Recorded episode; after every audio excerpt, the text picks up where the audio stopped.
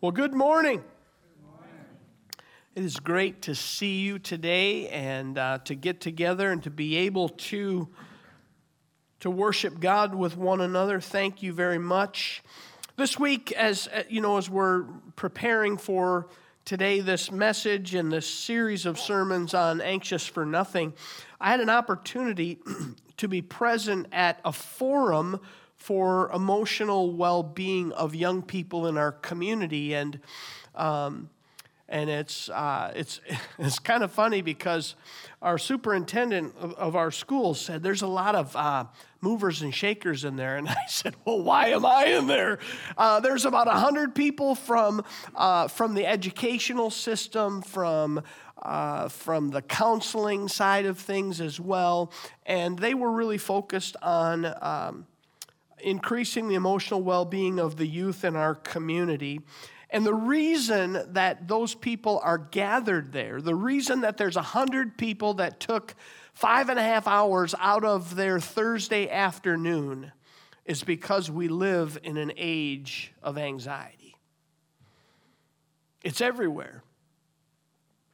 And we, we look at headlines, whether it's a newspaper or uh, a TV, you know, news program. The headlines are designed to create fear. If we go to social media, we see uh, on both sides, we see extremes um, that are communicated there. Um, these social media posts um, that, are, that are designed to, to uh, cause us to be concerned. Our own out of control thoughts that rage within us and we've got these what ifs and these worst case scenarios that we um, often allow um, our, our minds to just be consumed with. Even since last week, when we, we talked about some of the things that have been happening in our community, there's, there, we, we, we learned that there's been more shootings. We hear about financial ruin. We hear about cancer. We hear about COVID. We hear about the dangers of nuclear war. That's something that in the past few weeks has become something that's talked about. And, and we see something as, as simple and basic as the fact that there's a shortage of baby formula on our shelves in the grocery stores. I ran across a saying this week that I really liked. It's not attributed to any particular author, but it says this stress comes from trying to do it on your own. No wonder why we feel anxiety. And then it goes on and says, Peace comes from God's hand. Let's start in our text for the month, Philippians 4 6 through 8. Paul writes this Do not be anxious about anything, but in every situation, by prayer and petition with thanksgiving, present your requests to God. And the peace of God, which transcends all understanding, will guard your hearts and your minds in Christ Jesus. Finally, brothers and sisters, whatever is true, whatever is noble, whatever is right, whatever is pure, whatever is lovely, whatever is admirable, if anything is excellent or praiseworthy, think about such things. Now, you might listen to those words that I just read from Philippians and you might think that it sounds like pie in the sky. I mean, really, in our world today, who can think about things that are just good? How can we not have anxiety in today's world? It's not very realistic for us to go through everyday life without anxiety and without fear. Obviously, the Apostle Paul never owned a car. Have you ever been driving down the, the road and all of a sudden you realized something, it wasn't there the day before, but you have this really sinking feeling and you look down at the dashboard and you see a light in the form of a little, uh, a, a little picture and it's it's the engine of your car and it's lit up. Or it says, uh, check engine. I think that they should have, they really missed it. Those things should have been, they should have started at one point and they, then every time, like, you know, a few days later, it should change and then change. And it should start out with things like you might want to look at your vehicle. And then it, it, the next, you know, like a week later, it should be you're going to be sorry if you don't do this.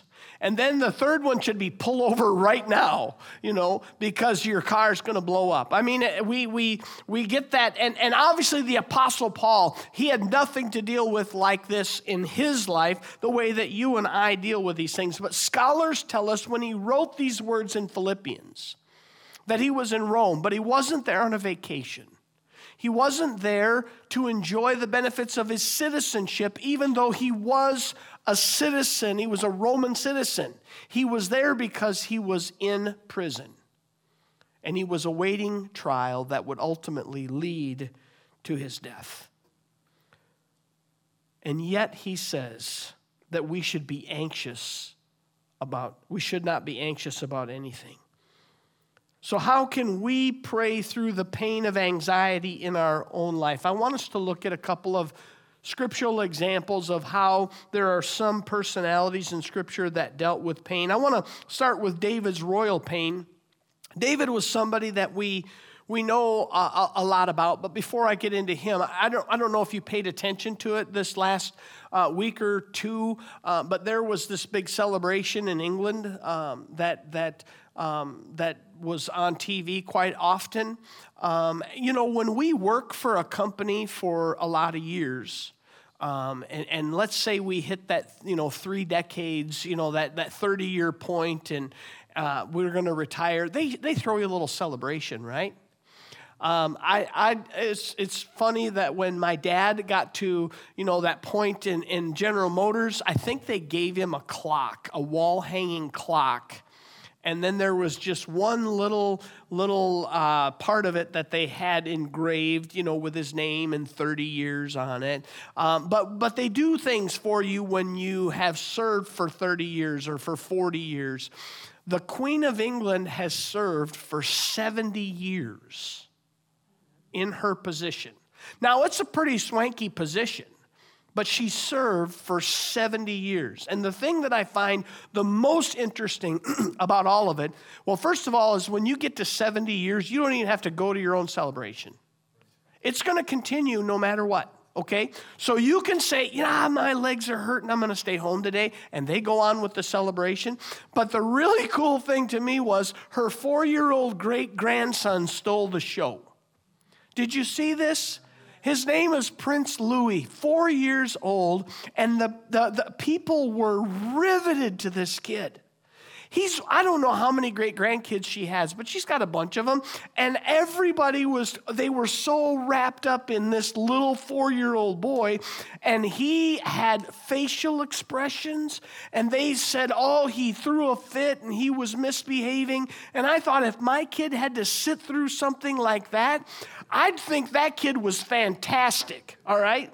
But but he he stole the show. I mean, and and listen, royal families have been they've been dealing with problematic kids long before uh, Harry and, and Meghan have been dealing with their little guy. But this guy, David, he was a royal. Not in the British Empire, but he was the king of Israel. And he was most known in his life for killing the giant Goliath. We know a lot about him in Scripture. He wrote a lot of the Scripture. This guy was certainly not perfect. In fact, he committed adultery. And I read something really interesting this week that it wasn't like just adultery, because as the king of the country, there is no person in his realm that he could have an equal relationship with. There's not a woman that he could approach fairly. Okay? When I approached my wife, we were both students. We were on the same level. David was not on the same level. Any woman that he approached would be obligated to say yes to his advances because he's the king.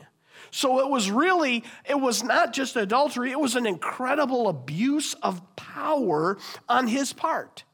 And then, when she found out that she was pregnant because of their adulterous affair, he tries to cover it up. And when he cannot successfully cover it up on the first attempt, he resorts to murder and he has her husband killed on the military front. This guy was, it was said of him that he had a heart after God's own heart. Those are really incredible things to balance out.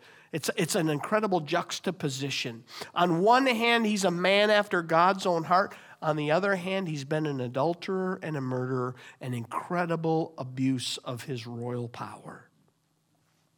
Well, let's go to Psalm 31 and look at David's pain. Psalm 31, verse 9. Be merciful to me, Lord, for I am in distress. David is stressed out, he's anxious, he's concerned. He said, My eyes grow weak with sorrow, my soul and body with grief. My life is consumed by anguish, and my years by groaning. My strength fails because of my affliction, and my bones grow weak.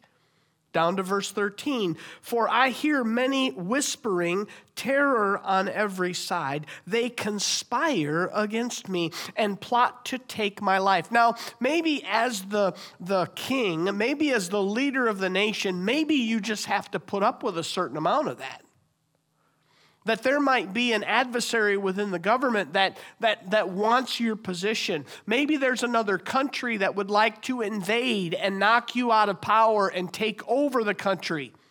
But who is David actually talking about? He's actually writing about his son, his oldest son, Absalom. That Absalom was after his throne. Now, his son Absalom was considered to be, the Bible says, the most handsome man in the kingdom of Israel. It's always the good looking ones, isn't it? Cause you the trouble? Us ugly ones, we don't cause trouble.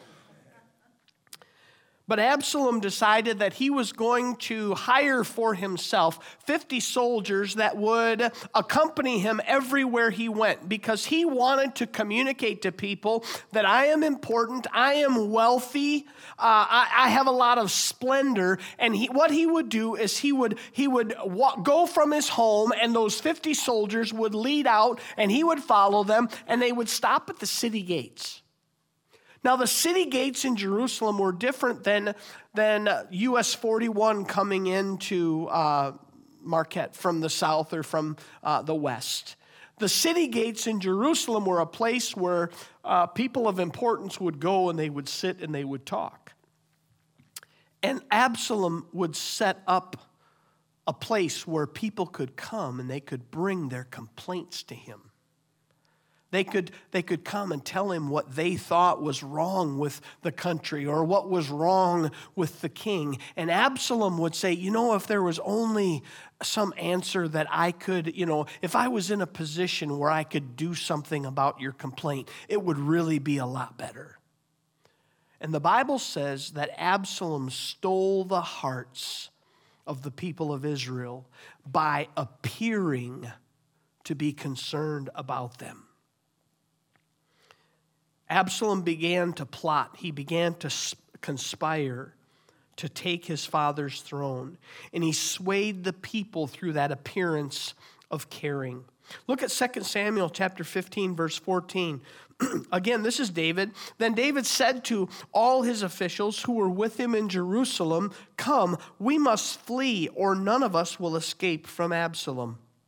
We must leave immediately, or he will move quickly to overtake us and bring ruin on us and put the city to the sword. In other words, Absalom, the son of David, dislodged his father from the throne and from the capital city of Jerusalem without so much as a fight. There was no battle to get him off the throne. All he had to do was win the hearts of the people over and all of a sudden, David said, Hey, guys, we got to leave or we're going to lose our very lives. And so the Bible says that, that, that David literally moved his family out of Jerusalem. He literally, he, he decided we better leave. 2 Samuel 16, 11. Then David said to Abishai and all his officials, My son, my own flesh and blood, is trying to kill me. You and I think we've had problems with kids. I don't think any of our kids have, have been trying to kill us. I mean, okay, metaphorically, okay, maybe, you know, it's it's but but they're not they're not literally trying to take our lives. Let's look at David's response once he found out that his son Absalom was trying to kill him in Psalm 31. These are David's words, verses 14 and 15.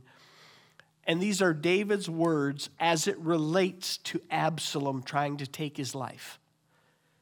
He said, But I trust in you, Lord. I say, You are my God.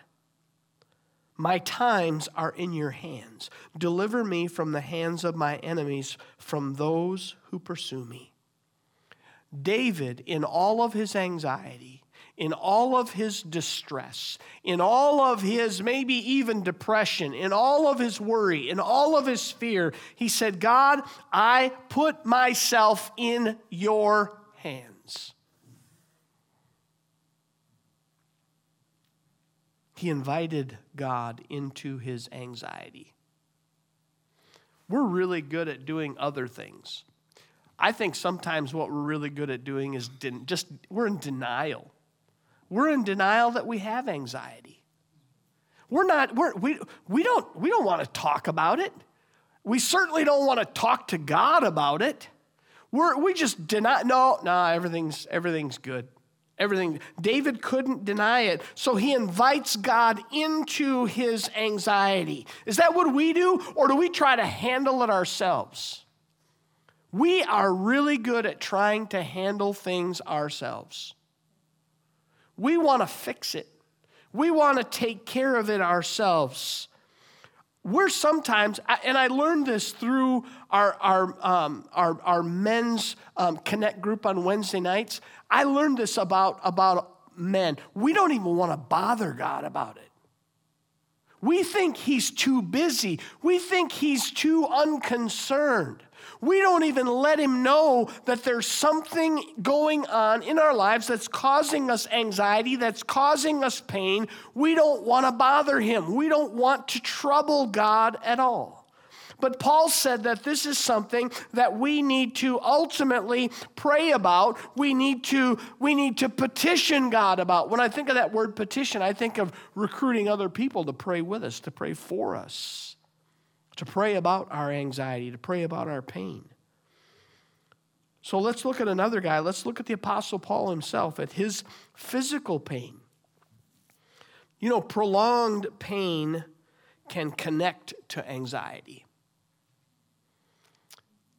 As I was writing this message, uh, my, uh, something that I was really thinking a lot about was the idea of chronic pain.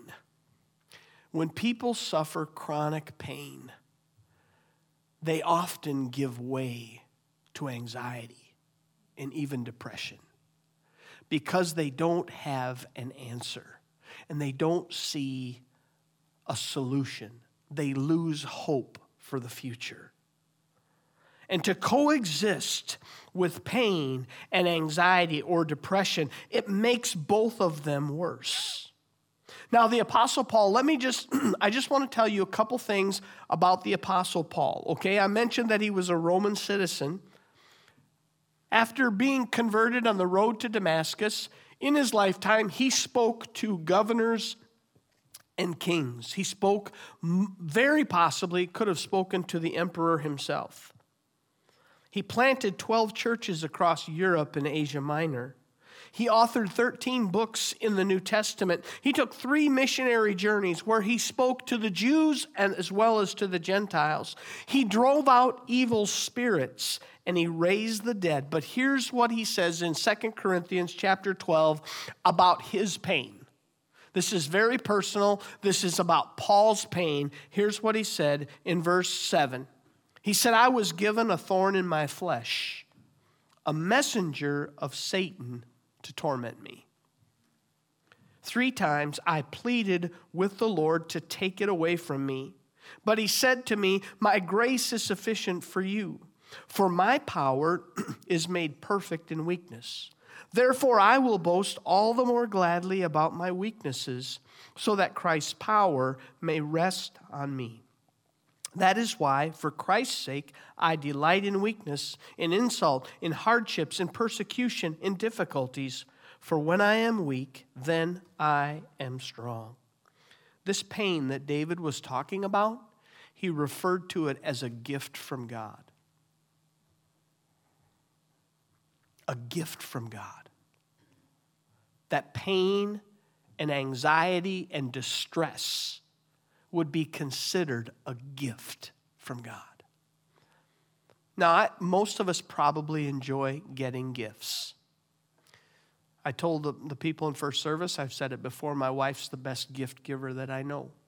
She will buy me something better than I would get for myself. And that's her way of telling me that she loves me. That's her, that's her love language. She's great at giving gifts. The Bible says that, that God gives better gifts than any person could ever give to their own children that God gives us the best gifts, that every good and perfect gift comes down from the Father of lights. This, this thorn in the flesh that Paul experienced, this pain, this distress, this was considered, Paul said, this was a gift from God. Scholars agree it was probably a physical ailment, some acute physical pain or, or emotional pain. And Paul, three different times, he pleads with God. I want, you to, I want you to remember who Paul was. This is the same guy that they took his work, his work apron, and they cut it into into pieces. And they took the pieces of this fabric and they sent it out around Asia Minor and Europe and, and, and around the nation of Israel. And they would pray for the sick and they would lay that piece of fabric on them. And there was such faith that people had in Paul's connection to God that people were healed. Now, that doesn't make sense to me. That doesn't make sense. Why would this, this piece of, of, of cloth or fabric or leather or whatever it was, why would that make a difference? But people had faith because they saw God operate in and through Paul. This is the guy that cast demons out of people. This is a guy that raised the dead. And he asked God to remove the thorn in the flesh three times. And Jesus' answer was not yes, not later. It was, My grace is enough for you.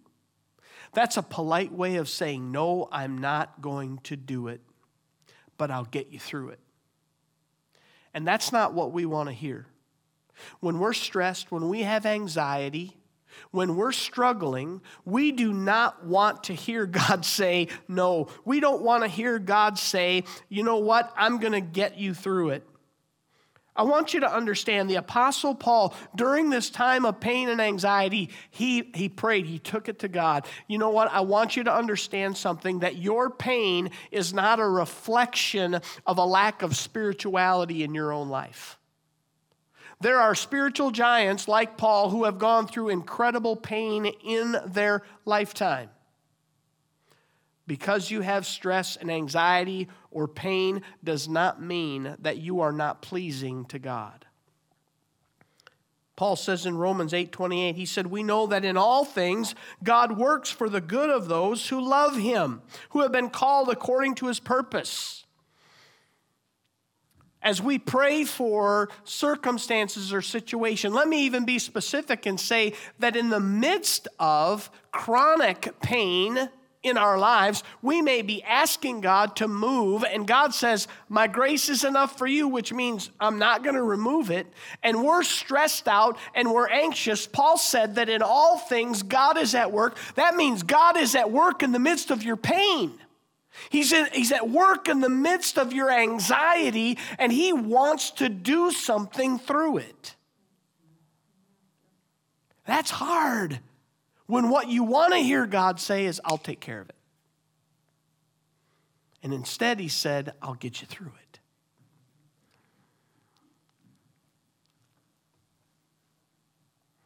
Paul didn't run away from his pain, he leaned into his pain.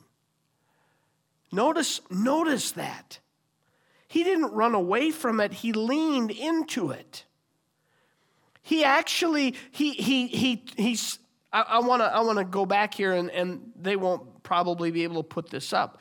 But what does he say? He said, um, I gotta, I gotta find it. Sorry about that. He said, um, Therefore, I will boast in 2 Corinthians 12 all the more gladly about my weaknesses, so that Christ's power may rest on me. That is why, for Christ's sake, I delight in my weakness, in insult, in hardship, in persecution, in difficulties. For when I am weak, then am I strong. Paul didn't run away from his, his anxiety or his pain, he leaned into it. He leaned into it. That is incredible because all we want to do is relieve it. But if we want to be able to pray through those things, we need to do what Paul did. He said in Philippians 4:12, the second half of the verse, I've learned the secret of being content in every situation. Paul learned the secret. He leaned into his pain. Jesus said in Matthew 6 8, Your Father knows what you need before you ask it. And if God knows what you need before he, you even ask Him, are you able to trust Him? If He's working on your behalf right now, are you able to trust Him and say, God, I am willing to trust you with my pain and with my anxiety? So let's look at our response during these times of pain and anxiety in our lives. Man, it could, I, am just going to throw these out here, and, and these are somewhat generalities, so if you feel like I'm reading your mail, I, I'm, I'm not trying to do that. But maybe you're praying and, and, and you have an anxious situation and you've got some pain in your life because of a relationship with your spouse. You have, you've read every book that you can read on marriage. You have you've sought counsel. You've you've maybe gone to a therapist, a marriage therapist, you know, counseling therapist. You have done everything you can and you can't fix what's wrong. And it has caused you pain and anxiety. Maybe it's about one of your kids. And no matter what you do, no matter how hard you try, you were not able to fix what you sense is wrong. No matter what you, you have done. There's no, the harder you try, the worse it seems to be. Maybe it's about a job. Maybe you want a different job. Maybe you want a job. Maybe you want somebody else to get a different job. But no matter, no matter how, and it stresses you out, eh, you have anxiety, you live with, with literally your, your stomach is in knots all day at work. And no matter what you do, you can't fix it. Maybe it's a decision that you have to make, and it has bothered you so terribly. It's a decision that, that you feel like will be life altering.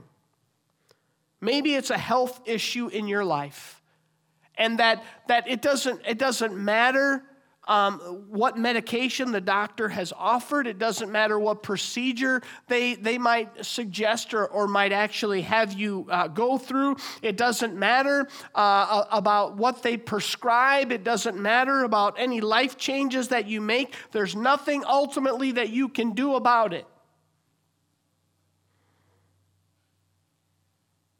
Paul says, don't be anxious about anything. So, that list that I just went through, don't be anxious about any of it. Are you kidding me? Those exactly are anxiety producing things in our lives. Do we handle those things on our own? Or do we put them in God's hands? Do we learn to trust that God indeed is enough? Here's what Peter said in 1 Peter chapter 5 verses 6 and 7. He gives us some really good instruction. He said, "Humble yourselves therefore under God's mighty hand that he might lift you up in due time. Cast all your anxiety on him because he cares for you." Here's what Peter tells us to do. He gives us three things there. Number 1 is to admit that you're fearful and anxious. That can be really hard for some people to do to just be honest and open and admit, I'm fearful and I'm anxious. It can be a challenge, it can be very hard. The second thing is we need to confess failure to trust in God's power or some other part of his character. Maybe it's his faithfulness. Maybe it's his wisdom. But we struggle to put our trust in him. And we need to confess our failure to do so. We need to say, God, I'm just, I, I want to be open and honest with you and tell you that I am struggling to put my trust in you over my anxiety, over the pain that I'm suffering in my life. And then, thirdly, he said we need to own the fact that we need to that we need help casting our anxiety on Him. That word cast, it's a verb, it's an action. It is something that you do. It is not something that God does. God does not say, Let me cast your anxiety on me. He said, You cast your anxiety on me. It is something that we need to do, and it is an action that we must admit that we have a hard time, and we ultimately need His help in doing so. You know what we've learned to do? We have learned to live life with the check engine light on. Do you know what some people do with their check engine light? They put tape over it. There's a man that's had a check engine light on. We've, we've learned to do that. Let's just ignore it.